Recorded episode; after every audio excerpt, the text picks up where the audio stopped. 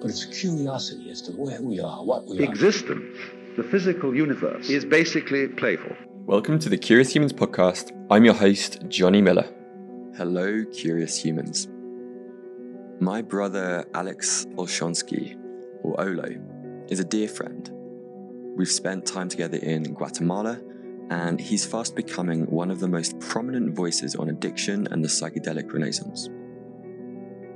We dive into Olo's personal story, breaking free from his proclivity to taking a cocktail of narcotics while working in high growth tech startups, as well as his powerful journey navigating addiction. We discuss his concerns, risks, and hopes for the rise of entheogens, what he's learned from spending time with the Shipibo indigenous lineages how we both got a little bit messed up from studying postmodern philosophy, navigating the woke anti woke culture wars, his definition of false urgency and socially acceptable addictions, unpacking the modality of Hakomi, which is a lesser known method of somatic psychology, and so much more. This was a real pleasure to record and I hope that you get as much from this conversation as I did. And this episode of Curious Humans is brought to you by the one and only Nervous System Mastery, which is my flagship five week bootcamp that's designed to equip you with evidence backed protocols to cultivate calm and emotional regulation. Our third cohort will be running this spring. Early bird applications are now open. And my sense is that if this conversation with Alex resonates with you, then you'd likely be an amazing fit for this cohort. This curriculum really represents my attempt to distill everything I've learned in recent years about how to create the conditions for our nervous system flourishing. And previous students have shared how taking part not only improved their sleep and their quality of relationships, but also tap into deeper states of joy, clarity, and confidence in their lives. We've had over 400 students complete this training, and many have said it's been the most impactful thing they've ever done for their personal growth. So, if you're intrigued at all, you can find more details and apply to join this cohort at nsmastery.com. Okay, without further ado, please enjoy this heartfelt conversation with my dear friend, Olo. Okay, welcome to the Curious Humans podcast, Alex. Johnny, it's a pleasure to be here, man. Yeah, it's a pleasure to to have this conversation as well. How are you feeling in three words? Hmm. I'm feeling curious, effervescent, rooted. Mm, beautiful. Okay, well, I I'm pretty sure this conversation is going to go in a ton of different directions. But to kick things off, I'd love to ask you: Were you particularly curious as a child? And if so, could you tell me a story about something that you were curious about? I was a very curious child. Um, my, some of my earliest memories, I grew up in Maryland, um, hmm. and kind of so like a mix of like suburban Maryland, just uh, north of DC, so southern Maryland, and um, I would run around our neighborhood and there were these little creeks and um, forest and like what I was most curious about was like creating a map of the of the territory, if you will, around the neighborhood. And um, I remember even like exploring and trying to really like chart all the all of the the nooks and the creeks. And we had a little crew within the neighborhood and um, I was just so curious about what what maybe existed beyond the scope of like where I don't know how old I was even, but where like little kids would will go out and venture and play and ride rollerblades and scooters too. And so, hmm. um, my some of my earliest curiosities and memories are always actually around nature, uh, which was something that didn't really hit me until later in life. How important nature uh, is for me. Mm. Yeah, yeah, likewise. And were there any books or stories that you were particularly fond of growing up? There were. I was a hardcore fantasy nerd, and so um, I became when I discovered um, Tolkien and uh, The Hobbit, and then uh, The Lord of the Rings and the Silmarillion. Like I got the Book of Maps and went deep into that world. I was also very obsessed with Harry Potter when um, I don't. Did you read Harry Potter when as they were coming out when Yeah. when you know we were kids? Absolutely. Yeah, of course. Oh yeah. The, and I, we would, my parents would take me to Barnes and Noble on the nights when the new one would be released, and we'd go Mm. at midnight, and I would get the book and then read for thirty six hours straight. yeah, I did Um, the and same. so those the you did the same, yeah, Yeah, yeah. yeah. And I man, isn't it kind of sad that I hope that doesn't? I mean, will that still ever happen again? Hmm. Uh, anyways, I digress. But um, yeah, Jedi's, wizards, fantasy. That was what I was particularly obsessed with and drawn to. Mm, amazing. Yeah, Kelly and I have been getting hooked on the new Lord of the Rings series on Amazon, and it's surprisingly good. We've got we've got fully drawn in. Don't no spoilers. I, I'm saving it, um, and I, and I haven't I haven't watched it yet, but I'm I'm very excited to. okay, so um, well, I, I know that you're you're currently working on a book right now, and that it's about your life in Silicon Valley, um, kind of in the heart of Silicon Valley at, at Twitter and VentureBeat. And could you give listeners um, maybe like paint a picture for listeners around what that experience was like, and and maybe any memories that kind of stand out during your time there? Yeah, sure.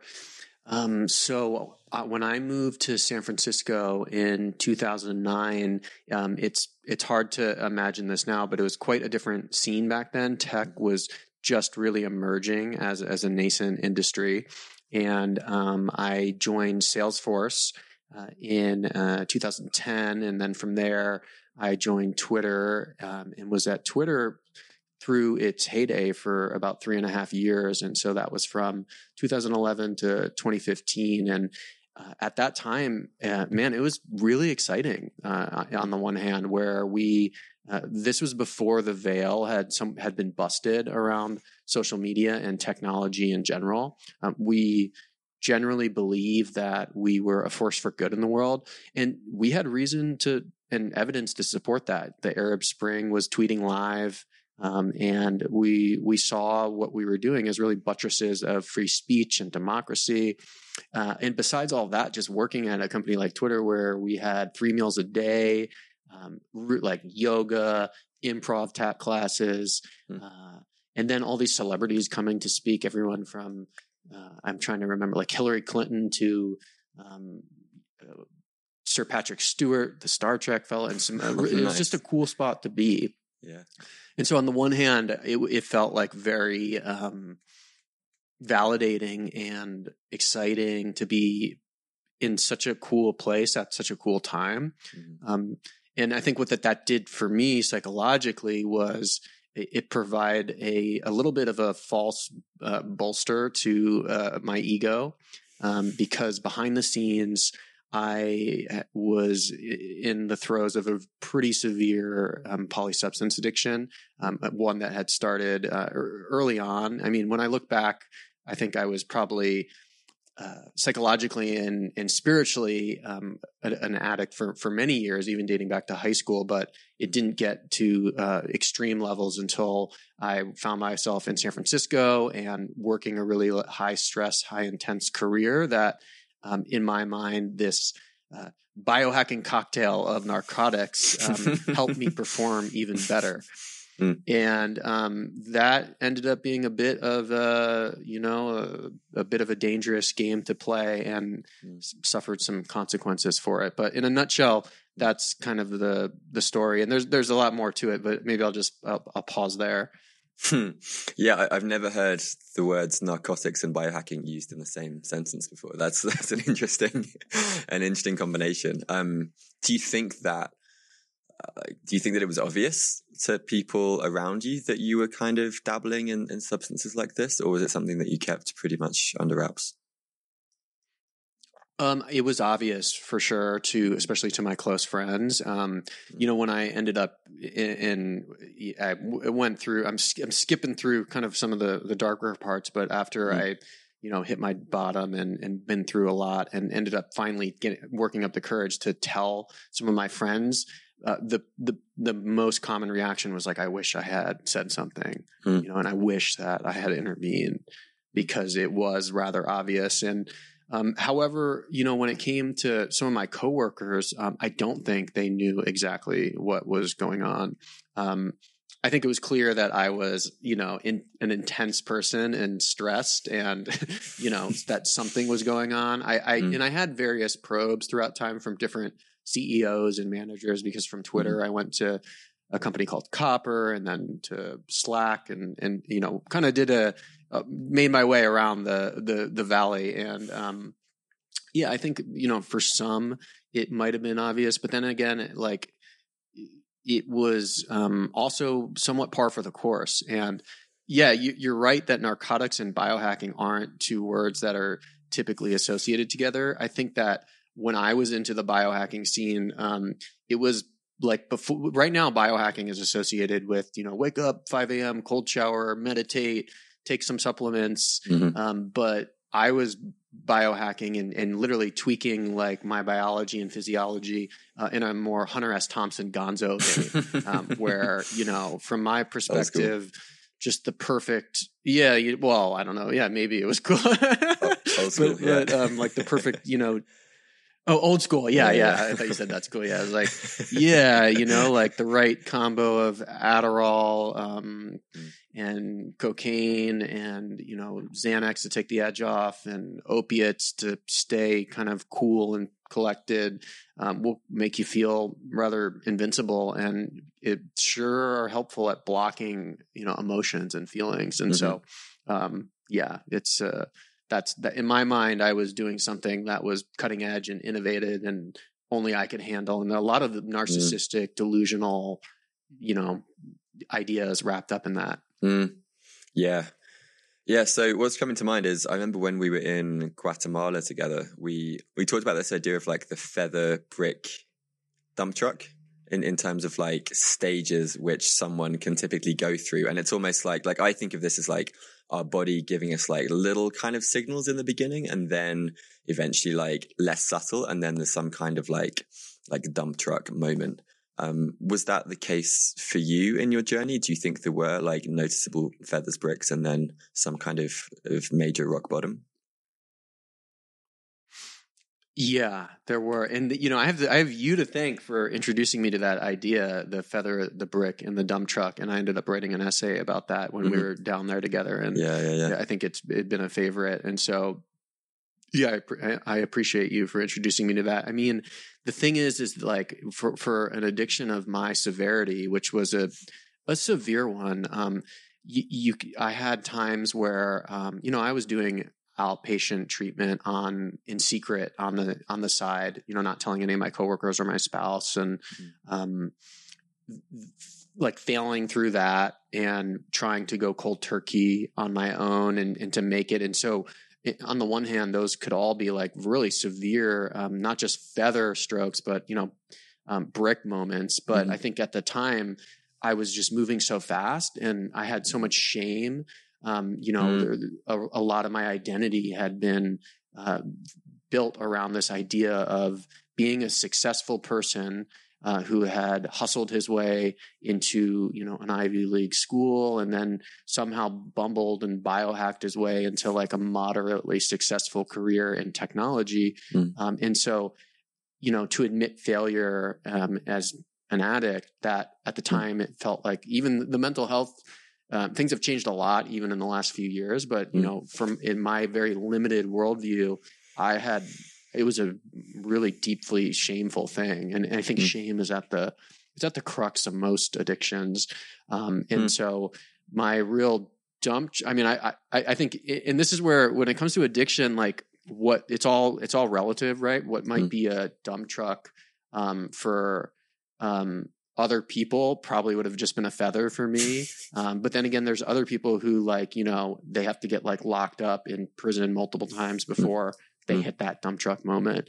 Mhm. Um, and I went through, you know, uh, man, I went from everything from you know pawning electronics to um, getting robbed, um, and eventually, when what happened though was the the biggest thing was that um, I had gotten a job at at Slack, which is uh, was a very hot unicorn, and despite it all, I in my kind of erratic um, startup record, which because eventually the drugs stop working, the biohacking turns more into just maintenance, Mm. and um, Mhm.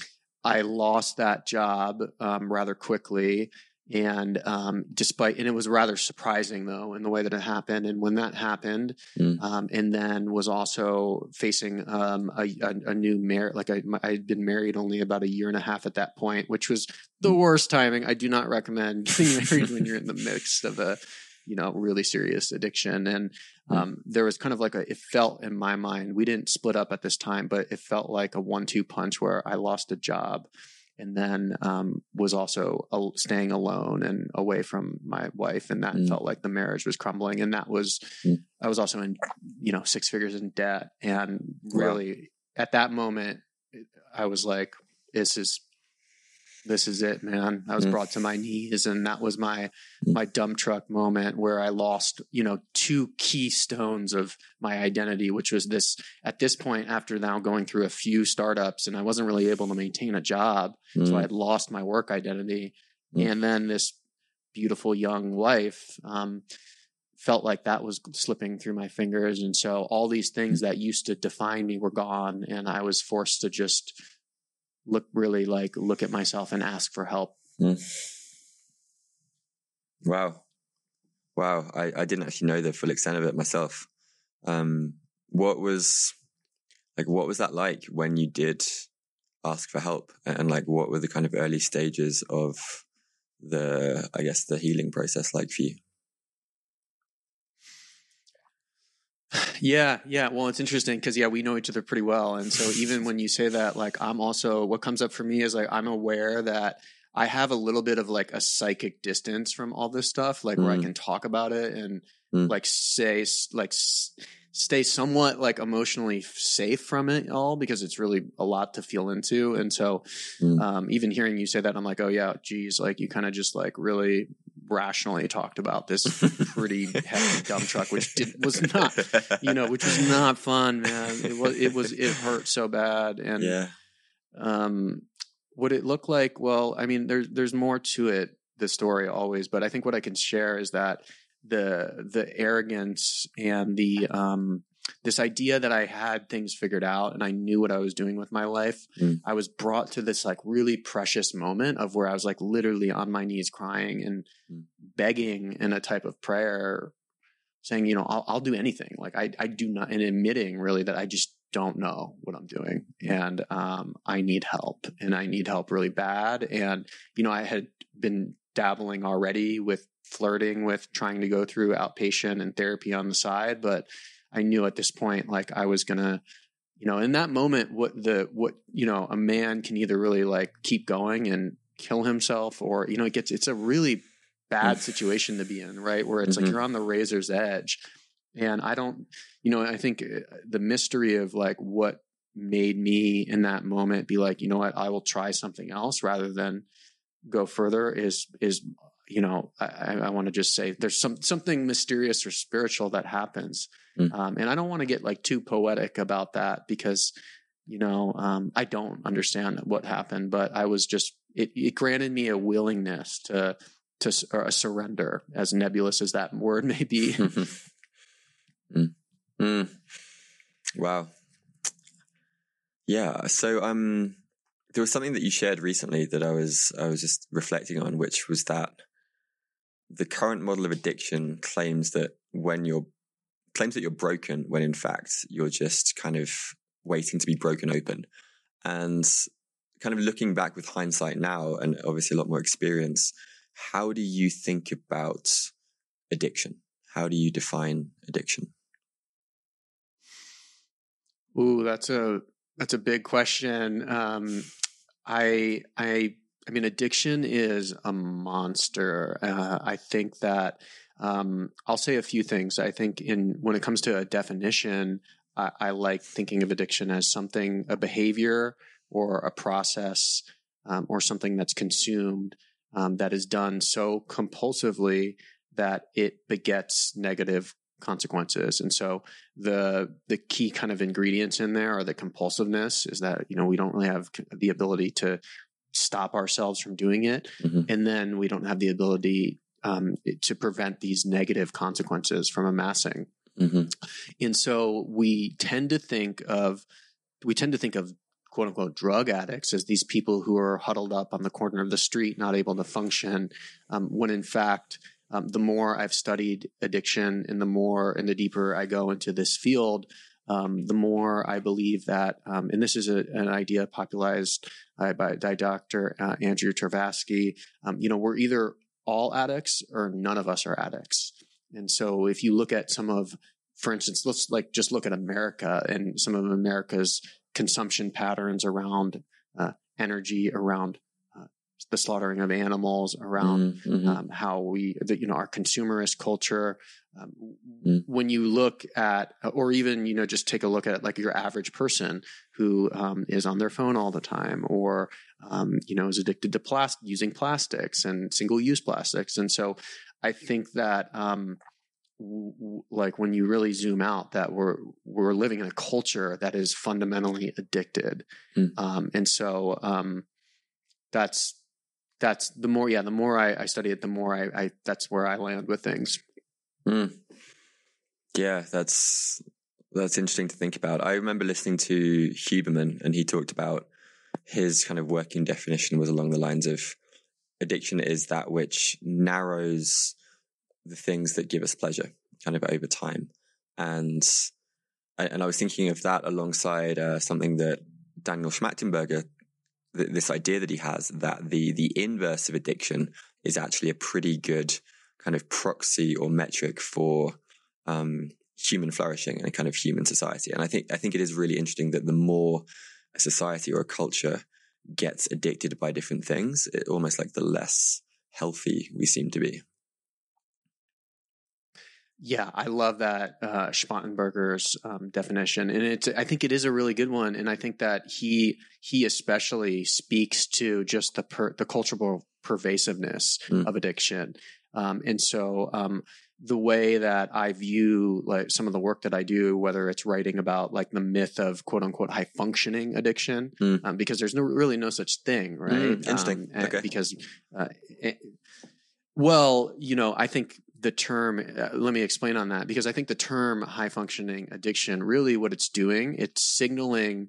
Uh, our values as a capitalistic society Mm, and it's differentiating those who who have the means and are able to contribute output into that economy Mm. versus those who cannot and Mm. the difference between those two situations most typically has to do with um, the environment and um, circumstances that a person is born into Mm. you know like uh, give the person my my very same biology you know and put them in a much worse situation who you know i was very fortunate and i, did it all on my own but i also had support around me. Um, and someone with my same biology in a different situation would not have been able to get out of that situation most likely. Um, and so yeah i think that the other thing with high functioning is that um, n- no high functioning addiction will stay that way you know without uh, an intervention it will result in quote unquote low functioning right um, but i just think the word Mm. itself you know what does it mean to function you know what are we really working at here Mm. um, and these are um, yeah deep questions and i also just like pro- want to lift up that um, that huberman line you said because i think the other the the other part of that is that uh, enlightenment is the progressive expansion of the things that bring you joy Mm. And i and i like that Mm. too i think you know Mm. it's hard to define enlightenment but um, Mhm. perhaps it is yeah you know letting everything the good and the bad bring you joy Mm. I'd never heard that. I like that. And um, yeah, hearing you think you talk about high functioning versus low functioning, it reminds me of in uh, kind of nervous system research. There's this idea of the window of tolerance, and some people will, when there's a lot of stresses, they'll kind of go out into like high tone sympathetic, which is basically just like over overdoing everything, and it's it's still dysregulated. And then whereas other people will kind of go will collapse down into dorsal. And usually, right. what will happen is someone who's in that kind of like outside of their window of tolerance, in that like stressed out state for ages, eventually a fuse will will kind of go and they'll they'll collapse down into some some form of like immobilization or depression or whatever it looks like. Um, but yeah, I'd never kind of connected those dots before.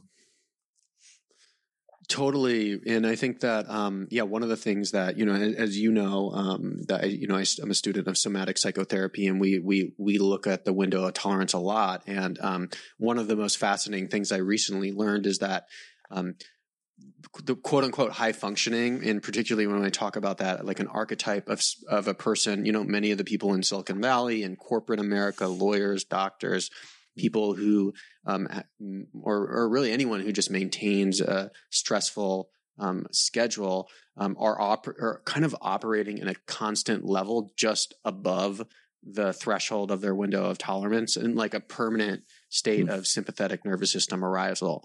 Mm-hmm. And um, what might feel like, you know, um, a calm moment for them is actually still operating above that baseline and it's like they're mm-hmm. still in a heightened state um, and I very much can can relate to that. And in fact, I feel am still like I, I, I like the joke that like I'm not just detoxing from, and I'm now like seven years nearly into my recovery.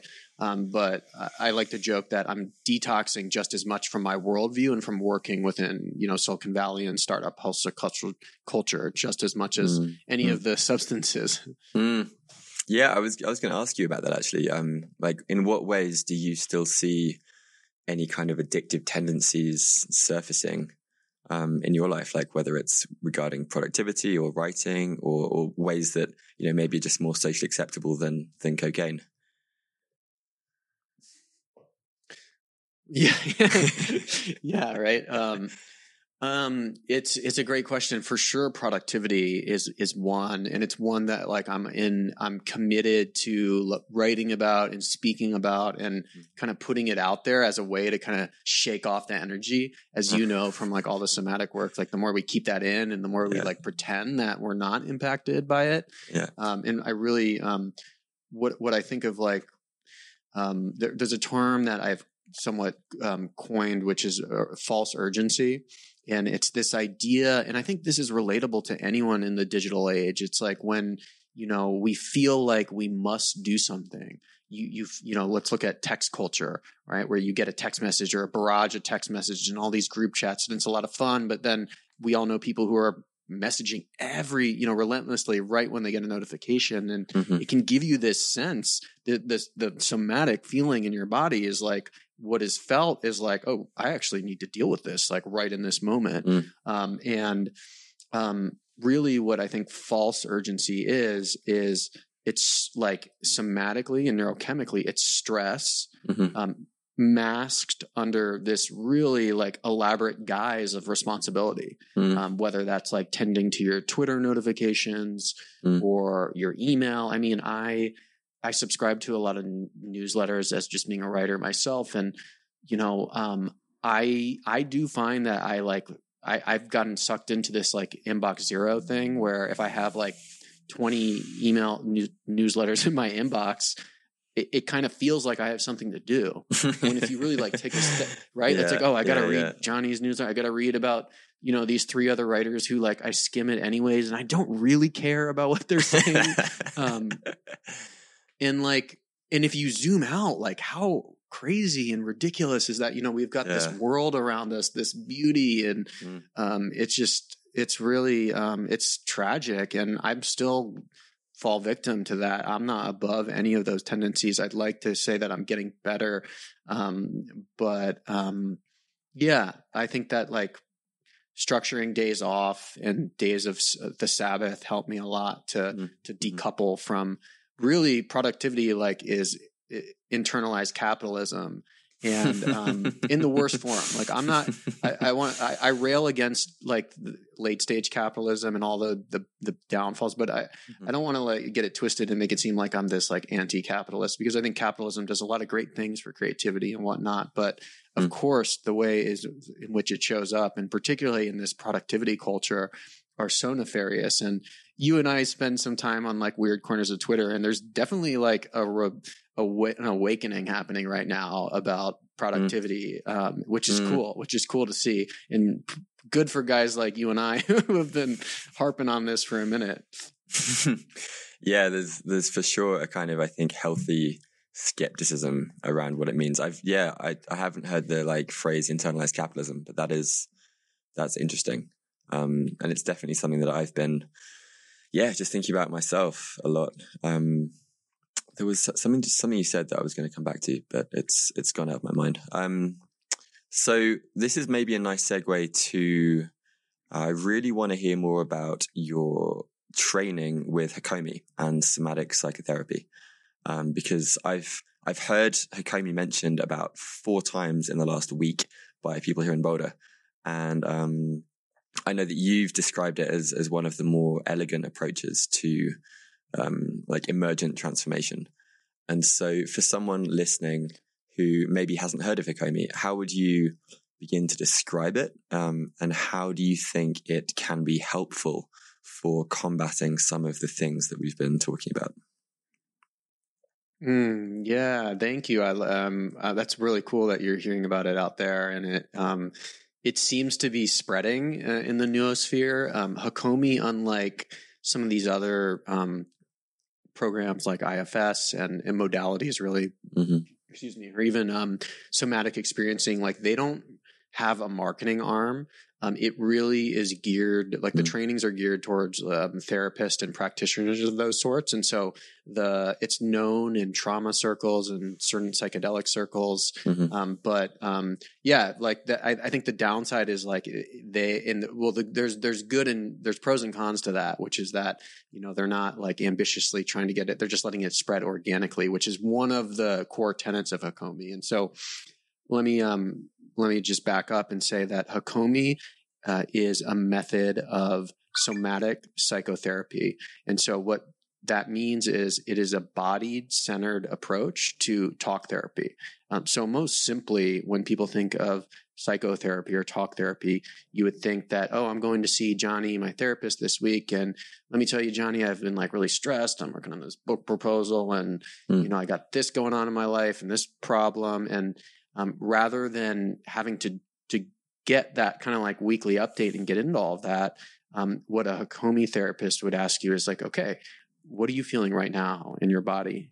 And where are you feeling it and can we slow down and so one of the and investigate that and so one of the core principles around hakomi is it, it, involves mindfulness and so mindfulness in the most simple sense of being able to attune to what is to what is happening Mm. inside our body Mhm. um, and so when it's a somatic psychotherapy it doesn't necessarily mean that you know the other common misconception is that you actually need to have a therapist having your hands on you that that can happen um, i do the majority of my work over zoom um, and and Mhm. so really what it means is that you're just flowing with what's happening in the body Mm. and um, the therapist is using cues to help guide you and to deepen you into the direct experience inside your body uh, and then from there trusting the organic unfolding of what will arise and so one of the core tenets of Hakomi is that there is an intelligent, um, self-directed, and positive healing force within all of us. Mm. Um, however, it this part of ourselves tends to get obscured by the parts of ourselves. So Hakomi works with parts work, like in, within IFS. Um, it also um, gets obscured just by a, a, an inability to be with what's happening in our body. Um, and yet when we actually go into that um, into what is is happening in our body um, things will will literally heal themselves on their own Mm. and so like you can get really technical about this and and i could tell you about memory reconsolidation which is essentially the idea where you juxtapose a traumatic memory with a positive memory and then literally like when you so like for instance uh, you might follow what's ha- oh, I noticed some some like discomfort in my gut. And it's like, okay, what's it look like? Uh, it's like it's like there's eels swimming around, and let the eels swim around. Okay, okay. Oh, it hurts, and you know, it reminds me of this time when I was being bullied on the playground. And then this now they're you know the person's in this traumatic memory, Mhm. and from that state of mindfulness and letting them really access it, uh, the the therapist can offer like they basically work with experiments to prompt new possibilities and then from Mm. there you know Mhm. that person in this kind of hypothetical example might be like oh yeah like uh, and you know so for instance in that case the therapist might use what's what's known as a, a prompt or uh, to say something like you know johnny you're, you're safe and the person would be like oh like in that then creates a, a totally different memory and so yeah, I, I maybe am, am, am get rambling a little bit, but basically, Mhm. what happens is when we allow the body to to slow down and to deepen to the experience, we awaken uh, neural networks of of memories, and when we stay into those those memories long enough, they actually become neuroplastic in a way where we can introduce new possibilities and new ways of being Mm. that fundamentally can change our core beliefs about ourselves. And so that means like how we fundamentally organize around our our thinking, our thoughts, and and our behaviors in life. And so that was a lot. I'll I'll, Mm. I'll stop. no, that's that's fascinating, and um, yeah, I'm almost wondering if we could like connect the dots a bit here between the idea of false urgency that you mentioned earlier, which something that, that I think about is how our our minds have this ability to confabulate stories based on whatever chemicals our endocrine system is releasing. So if we're if we're experiencing dopamine and adrenaline and these things, and we're getting a bunch of text messages, then the, the mind is like, okay, this is urgent. I need to I need to reply to this. But if you were to to take a kind of Hakomi or somatic approach to that, um, how might you guide someone? Let's let's say let's say I've I've got my phone right here. Like I'm just um go, scrolling through messages and I'm like shit. I have all these people to reply to. I'm I'm behind on stuff. Like how might you guide me or someone through that experience of coming out of their stories and into the felt experience or, or interoception in their body? Yeah, yeah, right. Interoception. That that is the key word. Um, that's the, you know be, having an awareness of the internal landscape, and so the the very first thing you would do is is have a person like deeply slow down. So like put the phone away, turn off the notifications, Mhm. And you would actually you you know guide them into a type of mindfulness or meditation where you first have them observe, like literally like close your eyes and it's it goes without saying that um, sometimes you it, you you have to work your way up to doing this with someone. Mhm. Um, you know, a lot of people in our orbit can do this right away, and they're great at it because they have a mindfulness practice. But a lot of the people I work with, particularly some of the men in tech, you know, Mhm. they haven't really mind. Maybe they've done Headspace, but Yeah. um, and so you have to actually work your way up to building trust with them, Mm. uh, so then when you would guide them into a state of mindfulness where that they can begin to observe, you know, stepping into a little bit of that witness consciousness, observing what's Mm. happening. Mm. And then what you do, and, and I think one of the most beautiful things about Hakomi, um, and, and this is in contrast to I mean, this is the same with therapy, but in contrast to a lot of like coaching paradigms, is that you do not have an agenda, right? And you Mhm. want to educate, psycho-educate them on that. Like, hey, we're going to explore here. Mm. We're not going to look to try to solve your your kind of your text messaging problem. We're just going to see what is here. Mm. And um, and so um, oftentimes, what you would find in a situation like that, like let's say someone's really overwhelmed with work, is that they they notice there's some tension or something that they're holding in their body oftentimes like in the gut in the belly in the throat sometimes the head. And when you then bring that focus there typically the energy will move somewhere else.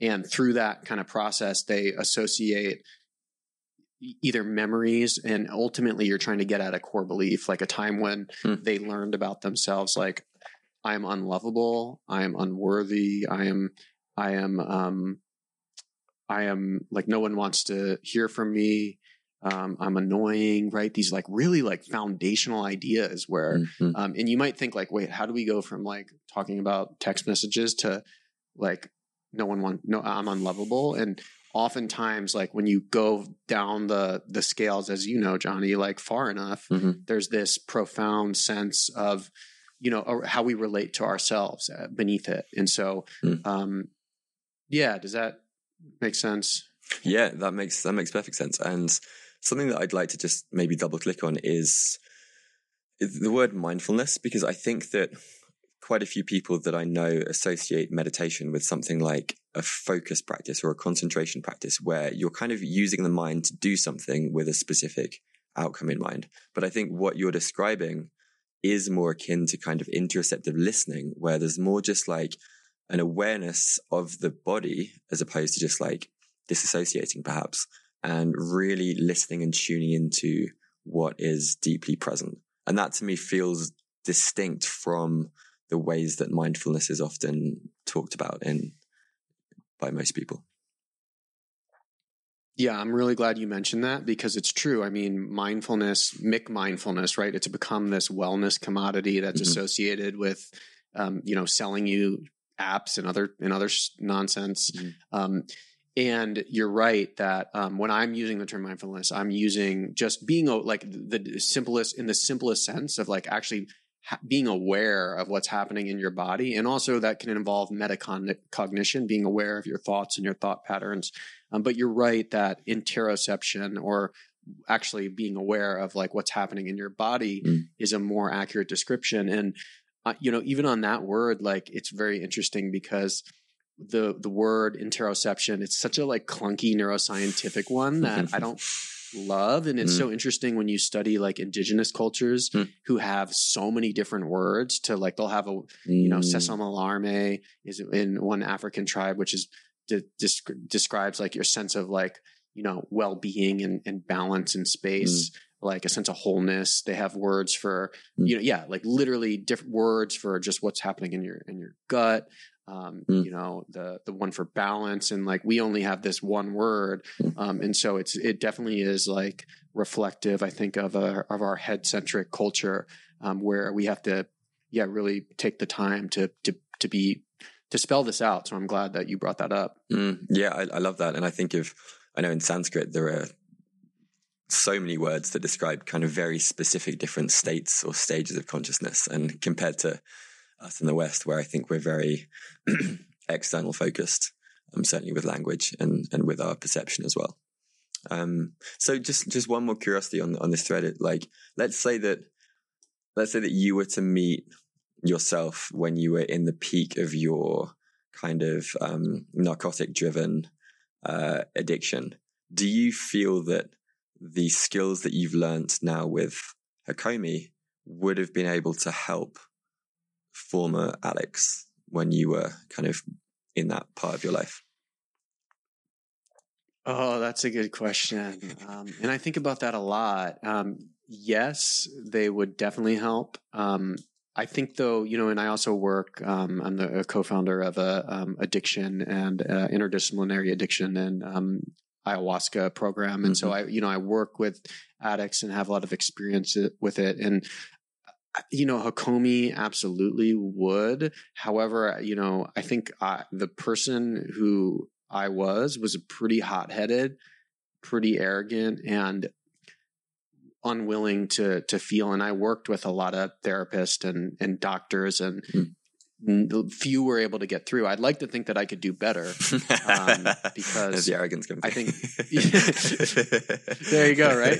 I I like to think I could do better um, you know, the most important thing I've learned when it comes to working with people who, individuals who are struggling with the mm-hmm. complex problem of addiction is you have to meet them where they're at. Right. And so yeah. you cannot, it's not something that you can force upon someone. And so I think that, mm-hmm. um, I would try to relate to that person in a way that, um, you know, maybe giving them some taste of the the body based exploration, but mm-hmm. uh, more than anything, I think I would try to just be there in a way that was like, you know, uh, relatable. You know, it's like, hey, you know, you know where this road might lead if you keep going down this, and mm-hmm. and so, um, yeah. But I appreciate the question, and um, I think that's the tricky thing about this uh, about this problem is it's just as sometimes it's so hard to get through to people. Mm, yeah. So you mentioned um, you mentioned ayahuasca, and something that I haven't, I don't think I've mentioned on this podcast before, but I've been, I've participated in fifteen um, ceremonies myself, and they've been some of the some of the most profound and transformative evenings of my life. I think I think that's fair to say, and so yeah, I'd love to hear how did and has ayahuasca impacted your life? Um, yeah, let's let's start there. How would you how would you answer that? Uh, so I, interestingly, my story with um, ayahuasca begins when I was in the midst of my addiction. When I met a fellow, like one uh, on the Pacific Coast Highway, like on a stretch. Actually, actually after a surfing trip, hmm. Johnny, mm. I'd been surfing in Santa Cruz and was on the way back, and mm. You know, of course, was high and met this guy in a van. And this was before van life was even a thing. And he, um, he and told me about ayahuasca. And I was like, oh, I heard about that. And then secretly was like, can't that help you know addicts get out of their unbreakable cycle and he was like yeah yeah you should come and i got his number and um you know in the back of my mind it's like oh maybe this is my out and i was, it was really hiding things at this point and um a few weeks later when i was desperate and in withdrawal i was looking for his number and i lost it and i never found this mysterious man again hmm. that you know i think that if you were to apply a very uh, mythopoetic uh, hero's journey lens to that experience, which I'm hesitant to do as you know, the part of me that likes to criticize the, the new age. But if you are, it's like that kind of came as like my first guide mm. um, on the path. And, uh, and then um, when I was a year into my own recovery, um, sober, um, I finally worked up the courage to to drink ayahuasca. I felt like I had reached a plateau within. I was doing hardcore AA, mm-hmm. and um, there were some while I love that program and the steps, I've benefited greatly from it. Um, I experienced something that happens to a lot of folks where I felt like I had somewhat plateaued and there was epistemically unflexible thinking in those rooms, mm-hmm. in those communities. Mm-hmm. And I had that led me to Buddhist based recovery communities and I was dabbling there and never really found a home. And I it was just I felt I was ready to do it, and also, frankly, I was very curious. And I think after a year, I was like, you know what, maybe I can drink and smoke weed again. Um, mm. And if I'm being honest, I was having those thoughts, and um, those weren't my my drugs of choice, but that's kind of what can happen, you know, where someone you can we trick ourselves into thinking like, oh, this is no big deal. Mm. Uh, and then I went and drank ayahuasca, and um, that was it was so thunderously explosive and otherworldly and mm-hmm. um, then also terrifyingly difficult um, but mm-hmm. after that first experience i never wanted to drink or smoke uh, weed again and I've and i never mm-hmm. have um, still since and mm. so um, what that first experience did um, i think in a single weekend was eradicate my scientific materialist mm. reductionist worldview which is that you mm. know if it can be measured it's real and if it cannot be measured it is not real mm. and um, it shows you how tenuous that uh, that philosophy of mine was uh, in the first place if it could have been mm. you know eradicated in just like a, a single setting um, but it it really um, skyrocketed me onto um, a, a, spiritual path. And then also um, because that first experience I had was so challenging, the second night at least, um, where I went to this place of like non dual ego, death, insanity, um, which felt like it insanity because I had lost control. Like that, mm-hmm, mm-hmm. I, I only, I'm still integrating from that experience. And um, mm-hmm. what I, it helped me understand really like everything that is underneath my addiction.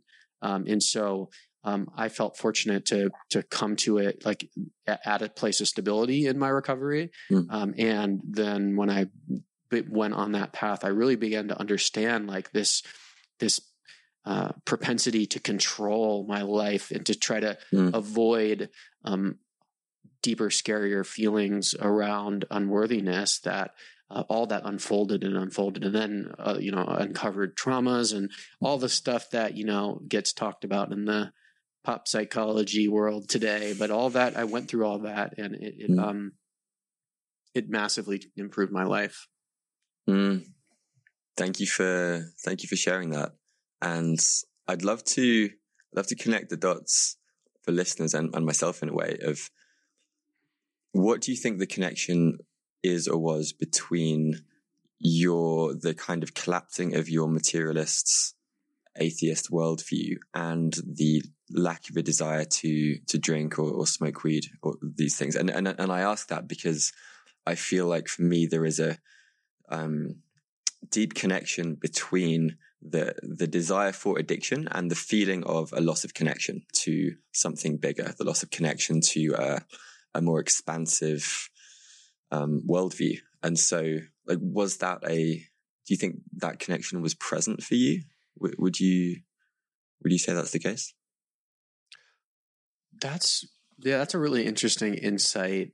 I think in my case, well, what it did was it helped further. I mean, my at the core of my story is, getting a big dose of, of humble pie and, and humility, you know, and helping me ground myself into something larger. And mm-hmm. um, what that experience did when I when suddenly I was via direct experience shown that oh no, it, things cannot be as simple as I thought they were. I do not understand things in the way that I thought I did. Mm-hmm. And there's this whole other world, you know, like we could get into, you know, other dimensions and, you know, the stuff that I knew the mystics had been waxing about for millennia.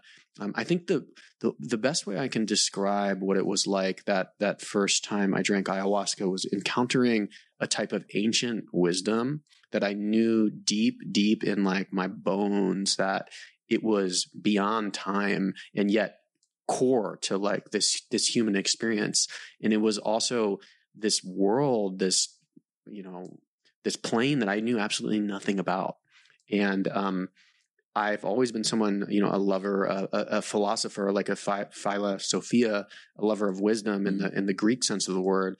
And I learned on that that misty weekend that um, there was just a whole nother type of knowledge from reaches of unfathomable space and time that mm. I knew absolutely nothing about.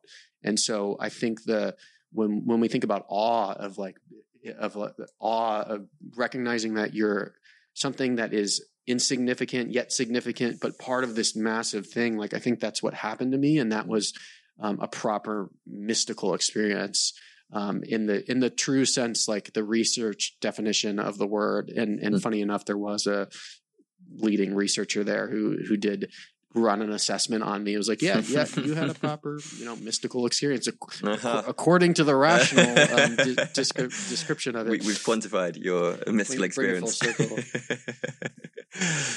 well, I was also just like so. I was, I was so like you know, I had my socks rocked so hard that I was uh-huh. like putting kind of pieces together. I didn't even realize that what the questionnaire was at that point, but um yeah, and then you know your question. I, I honestly had never really thought about whether.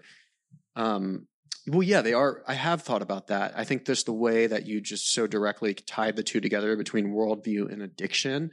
Um, I think that that rationalist worldview was a um, a justification for for my addiction for many years. It was like the self rationalization, the delusion.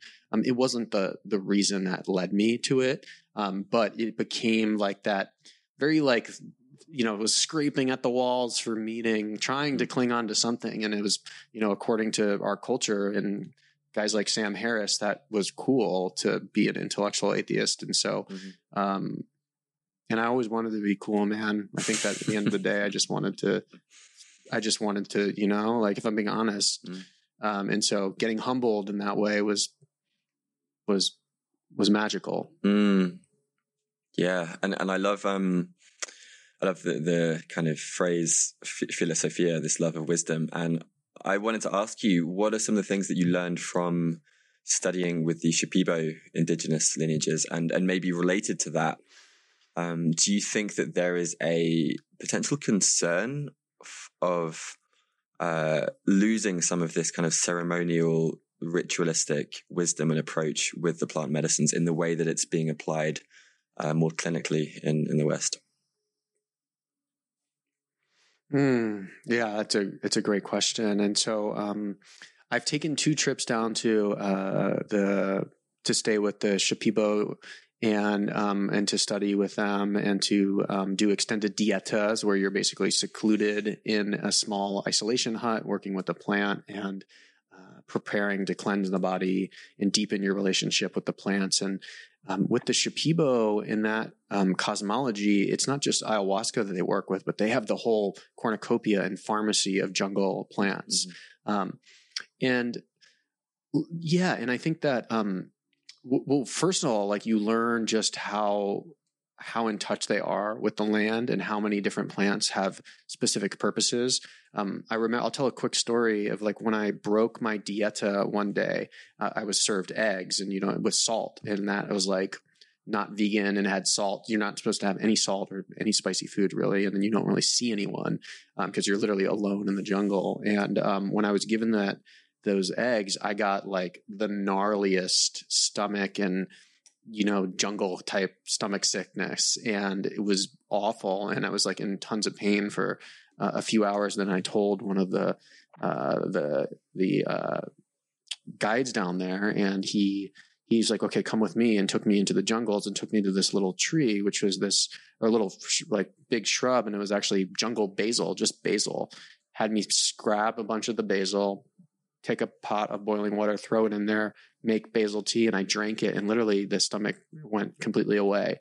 And so, uh, stuff like that happens where you're just truly in awe of like the mm. all the ways in which these basic you know plants like basil or can be so impactful. Mm-hmm. Um, and the other thing that is interesting that I think I learned from from staying with them is just how relationship oriented they are. Like so when you, for instance, when they see someone coming down who has, um, you know, pain, they'll might say like, "Oh, do you smoke a lot of cannabis?" And they see a lot of American men who come down who they think have really been ab- abusing the ganja plant, right? Because they see mm. everything mm. through the lens of relationship. Mm. And so, or even if like, you know, um, or even like you, you know there's like other crazy dark shaman stuff where it's like if you cross someone's paths wrong they might curse you or if you if you're if you are not respectful to the river the river could curse you. And so it's a fundamentally relational way of um,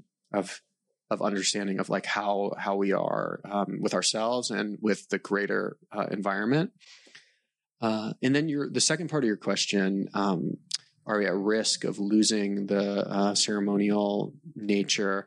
Um, I think there's there's two things here, which is one, it's super important to preserve these traditions and to not just appropriate uh, these these people um, and to be in reciprocity with these communities. And mm-hmm. um, through the work that I do, we, are um, through nature care programs and then other initiatives, um, we we you know that's kind of what the work is, is, is all about is maintaining mm-hmm. those lineages and expanding them and then we're really fortunate that many of these wisdom keepers um, not just in the shipibo but of the colombian um, lineages as well and all around like they're allowing these traditions to be passed on mm. and so just the fact that they're sharing these practices i think we really need to honor that um, and yeah, and like the other part of your question is like um in losing it in a clinical setting.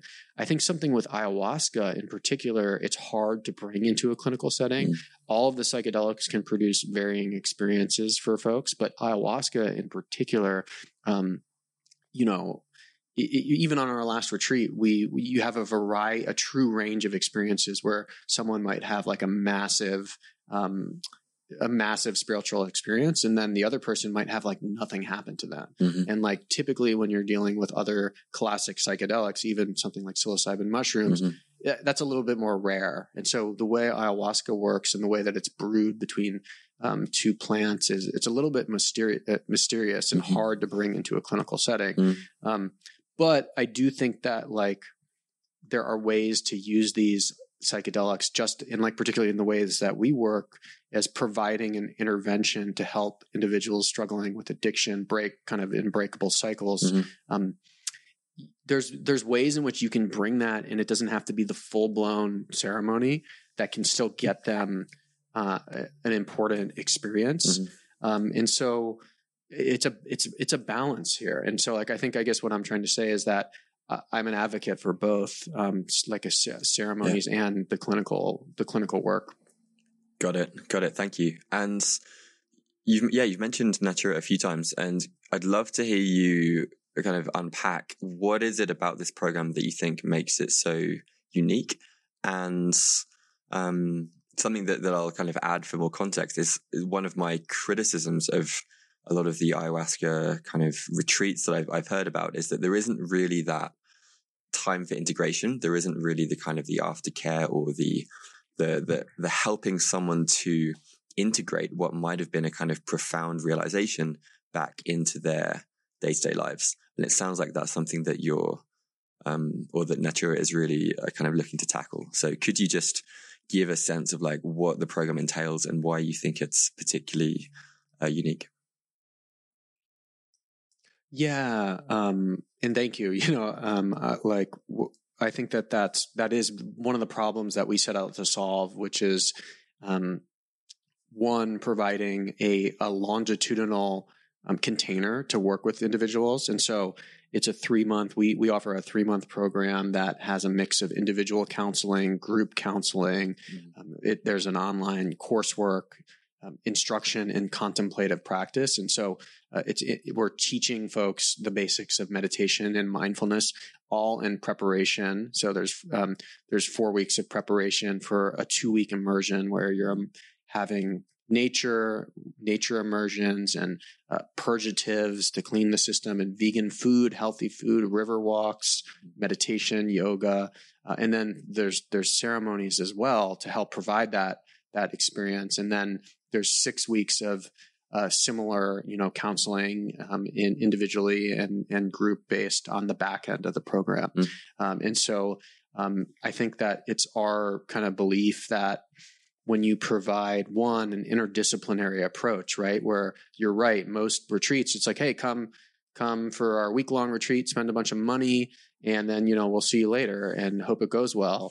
Um, where like in reality, you really want to like teach people the basics of like here's how you med- here's how to meditate here's how to like giving them a little bit of like kind of instruction on what you can expect from this experience like proper mm-hmm. proper prepper time mm-hmm. and then the you know as my teacher says the ceremonies are the easy part it's the the are bringing the the lessons into our lives afterwards, which is the hard part. And so, yep. um, trying to really provide a container for that on the back end, and then the other element that's unique because we're working with individuals struggling with addiction and veterans and whatnot is that we have a, uh, physical location mm-hmm. um, in um, Seattle at Recovery Nexus where people can go and stay in sober living that is also conducive to the intentional uh, use of entheogenic sacraments. And so um, we're trying to really like provide a, a, a different a different approach. And, and, I mean, I think that there will be many programs like this in a few years from now. Mm-hmm. Um, I think it just will have to happen. Um, so, I mean, I imagine not too different from well actually i don't know but i mean you know you're providing a long-term program with nervous system mastery so you know like how it takes mm. time to educate and build people mm. and then integrate it and so mm. that's that's the, the idea Mm.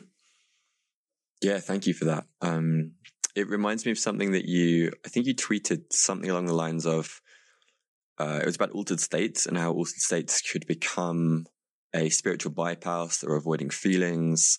Um, and they can also become permanent states of reality and clarity and connectedness and peace. And w- what, in your experience, makes the difference between those two? Do you think it is having access to community regular practices, uh, these kinds of things? Like, how would you distinguish between those two directions?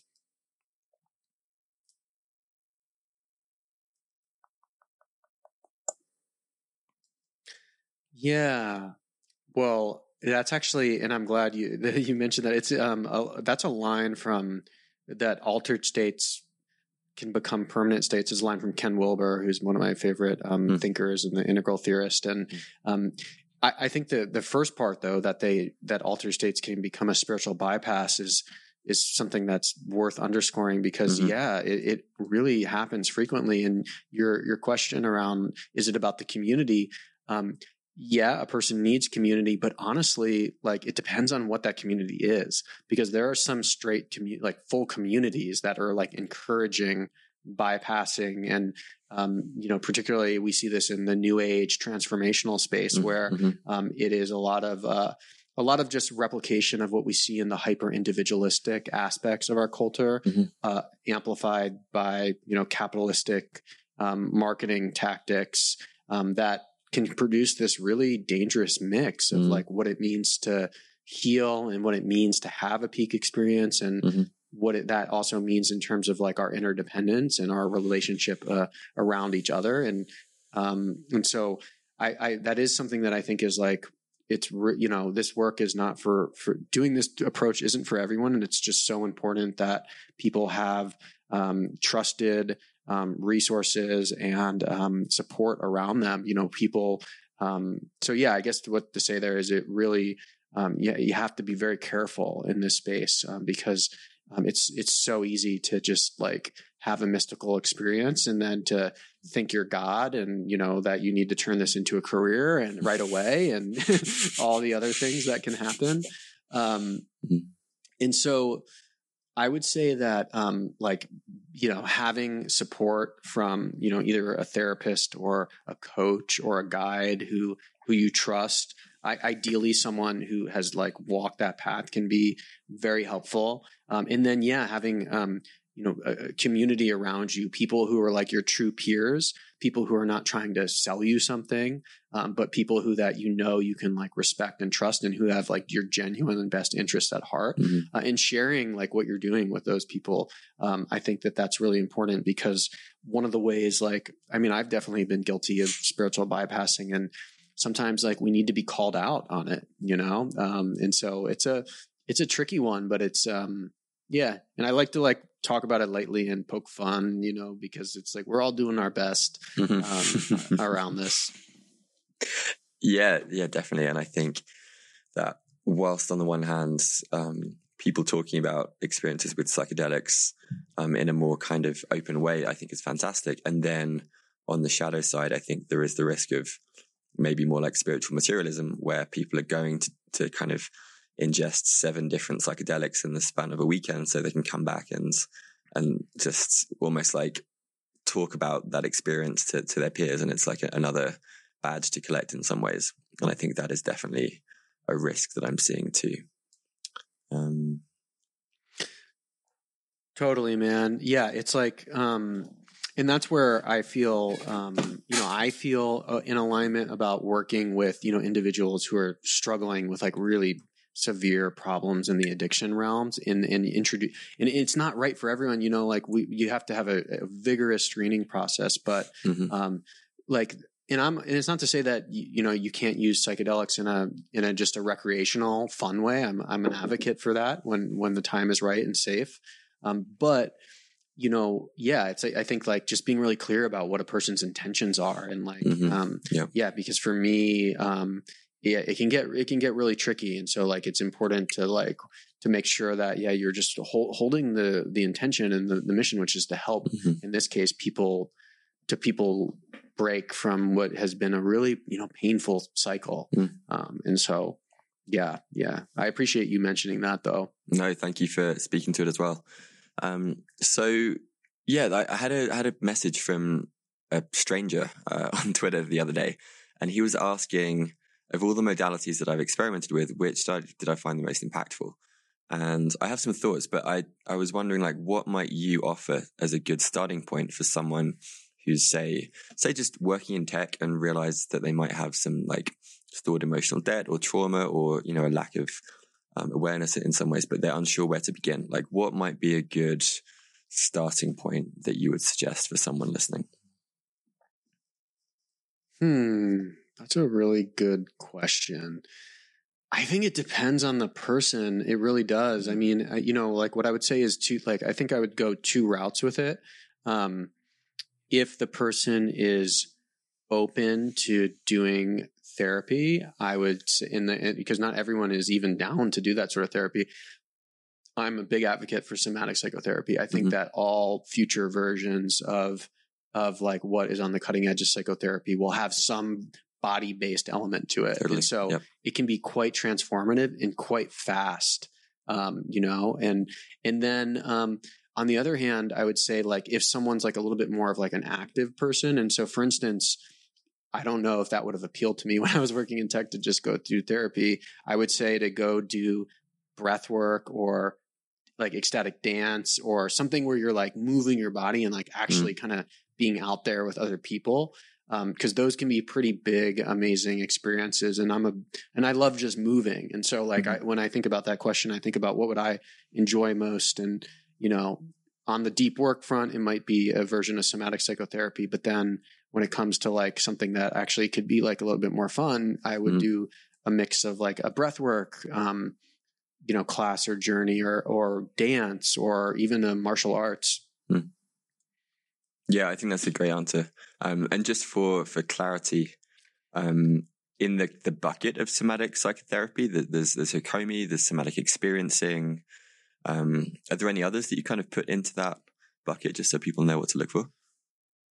Oh yeah, I mean there are those. I'd say Hakomi and somatic experiencing are the two main ones. The difference being that Hakomi is rooted a little bit more in Buddhism and Taoist Eastern modalities of nonviolence and organicity. Mm. Um, somatic experiencing is a little bit geared more at nervous system Mhm. uh, regulation, and um, you know, like um, somatic experiencing is a little bit better at heavy traumas where Hakomi is geared more at like developmental traumas. Um, and so um, that might be all like more information than someone needs. No, but um, I don't think you can really go wrong like with with like and I don't think Yeah. it, it necessarily matters, you know, between the two. And like any, any person who's trained in somatics should be able to to help them get there. And there are m- many other modalities out there, but those are just the two that that that come to mind. Okay, thank you. Um, all right. Well, would it be okay to ask a few rapid fire questions and then we will wrap up? Yeah, absolutely. Okay, so question number one What is one concept or practice that you wish you'd known earlier in life?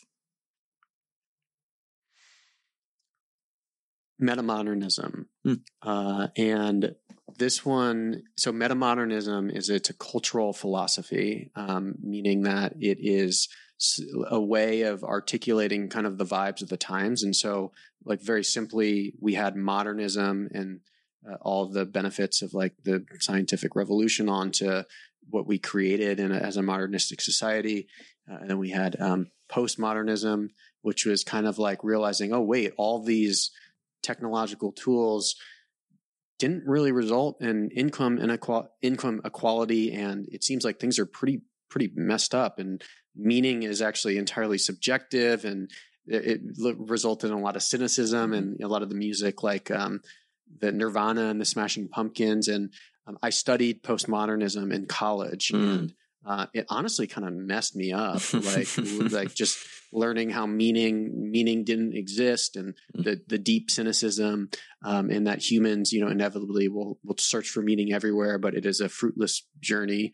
Um, and so you must just like you know do what you will with it. And and it um, it it kind of like left me a little bit um, you, you know jaded. And and then when i discovered metamodernism like in my recovery which is the next phase of this evolution which is like okay yeah things are pretty messed up in the world but we're still going to fight for a better planet and uh, we're going to embrace humor and meme culture and like Mhm. all the benefits of the internet and so um, you know the metamodernism is fundamentally like a digital first um, philosophy uh, it involves both and thinking dialogue over dialectics you know knowing your triggers um, and I feel like when I, I'm just the type of nerd who, when I discovered modernism, who's like, boom, you know, uh, and I just wish that um, I had known that earlier. And so that, I, yeah, that's what I wish I would have known. Beautiful. What is one book that you've read in your Deep Fix book club that you'd recommend to listeners? Hmm. We've read some really good ones. I think the the the one that comes to mind is Already Free, which is uh, Buddhism meets psychotherapy on the path to liberation. Mm. It's by Bruce Tift. And it's a fascinating read that is attempting to not necessarily reconcile psychotherapy and Buddhism, um, but help like draw distinctions b- between the two. And um, yeah, in particular, it's really good at like learning to just be with the feelings and with what is. And some of the stuff we were talking about earlier um, about um, practicing acceptance. And um, I, I, that you know that came to my mind um, the first thing that popped in, and so that one I, I was a great book. Highly recommend it. I love that. I've not heard of it. I'll definitely check that out. Um, Oh yeah, you you devour it. do you see yourself working with plant medicines in the long term? And do you agree with Alan Watts' idea that if you get the message, hang up the phone?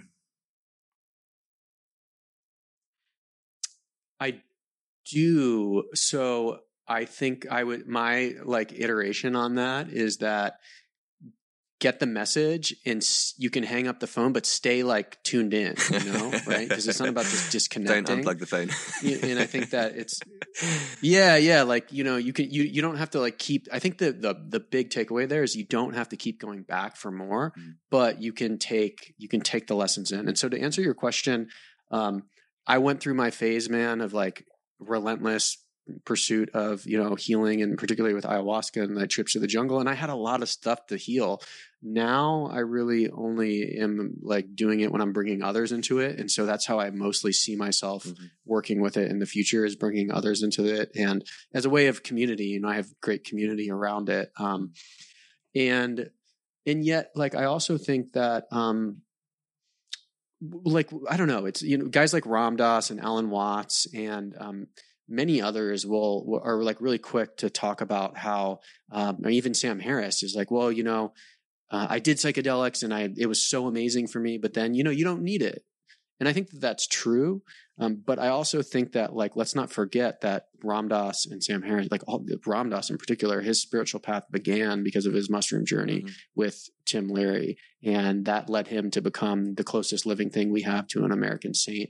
And so, like, yeah, this is this is another one of the paradoxes of psychedelics, which is that you do not need them to awaken and to live a life joyously, um, and yet, for when we look at the existential problems that our society faces today, um, they can be an effective and intense intervention. Not always the right one, um, mm-hmm. but um, it's one that I am.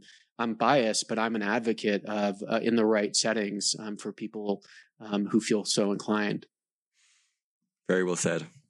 Um, so, last question. Besides entheogens, who or what has been your greatest teacher in recent years? I like how you're like, besides, don't, don't do the easy answer and say, besides, besides entheogens. Hmm. hmm. I'm gonna think. I'm gonna think about this for a moment. I would say that Ram Dass. I know it's like I've, part of me's like, oh, it's so cliche, but I've written about him. You know, when I was in college, I had a, a, a ball python named Ram Dass. This is when I was only into his psychedelia infused. I did not know that. Um, I was just like, oh yeah, he was the yeah, this is like, you know, I was like, oh, he was this psychedelic guy. And then I went through my journey. When I was in recovery, I would listen to one of his lectures like every single day. And I started at, I've listened to every single lecture on the Be Here Now mm-hmm. uh, podcast. And there's like, I think almost 200 of them or 150 at this point. Mm-hmm. And, um, you know, his books and teachings, uh, he's the, the only person, I mean, I've gone through phases with Alan Watts and, other folks like David Whyte, like you, you know, and but mm-hmm. Ram Dass is the only person that no matter what mood I'm in, how low I am, mm-hmm. like sometimes I can listen to Alan Watts and be like, yeah, you know, a little arrogant, not quite doing it for me, you know, it's not hitting me today. But like, or even Jack Kornfield, another one of my favorite Buddhist teachers, like sometimes I'm like, all right, too sleepy, Jack. I'm like falling asleep. um, but Ram Dass, without fail, just the mix of like. Mm-hmm just unflinching wit. And yeah, I'm also yeah. like similar to him, kind of, you know, a Jewish guy who was in, you know, high flying worlds and then went on a spiritual path. So it just has a way of like cutting in this, this, the self uh, mockery. Like I try to, I try to practice that myself. And it, he reminds me to not, not take myself so seriously. Yeah, great answer. I've I've also listened to I think every single one of the Be Here Now network podcast episodes, and I did, I just discovered he, there's a couple of new books on Audible that I hadn't heard before, and I was like, oh, new material. I get to get to listen to new stuff. Um, so I think yeah, he's. Have he's you done phenomenal. experiments in truth? Mm-hmm. Yeah, yeah. Oh, sorry, I didn't mean to interrupt you. You've done that one. That's yeah. one of my favorites. Yeah, I guess it's not so old. Um, yeah, so good. Any, anyhow, um, this has been an absolute pleasure. Um, thank you so much. Where could listeners learn more about your somatic psychotherapy coaching, your your writing, the Natura Care program? What's the best place for people to get in touch and check out your work? My website is deepfix.co. So that's .co without uh, the com. Um, Great name. And uh, my newsletter is Deepfix on um, Substack. Um, Natura Care Programs is uh, N A T U R A, naturacareprograms.org. Uh, and it's a interdisciplinary addiction program. And on social media, I'm at Olo Al. Um, I think that's it. And yeah, thank you, Johnny, so much. This is just, uh, I know we've been talking about doing this for a while, and it's just such a pleasure to to be in a, in a real honor to be with you. Yeah, amazing. So I'll, I'll include all those links in the show notes. And I'd like to close with this Rilke line. He said, try to love the questions themselves and live them now. Perhaps you will then gradually, without noticing it, live your way into the answer. With that in mind, what is the question that is most alive in your consciousness right now? And what question might you leave our listeners with? Ooh, that's beautiful. Um, I think something I've been really um, playing with is okay. So on the one hand, we have there's this idea that um, we can have, you know, we need to have free speech in our society, and yet there's also this idea that we need to really focus on our interdependence and picking those up with less means. And so, in a nutshell, I'm kind of talking about the like woke, anti woke battle that's happening, and it is impacting a lot of a lot of people I know. And I think the question I'm grappling with is like, how can how can we remember the truths of both both perspectives and not get lost in the extremes? Because um, I think there's there's important important like really important stuff on both ends there. Um, yeah, yeah. So that's something I've been thinking a lot about. Beautiful. Okay, well, thank you so much. We will wrap the show with that. All right. Thank you, Johnny. Ciao. All right, man. I hope you enjoyed this conversation. It would mean a lot to me if you could take a few seconds to open up your podcast app and give Curious Humans a shiny five star rating. This not only helps more people to find it, but it will help me to get more awesome guests in the future. And if you're not already subscribed, then the Curious Humans newsletter is where I share monthly morsels of interestingness and podcast updates. You can sign up for that at johnny.life. That's J O N N Y dot life.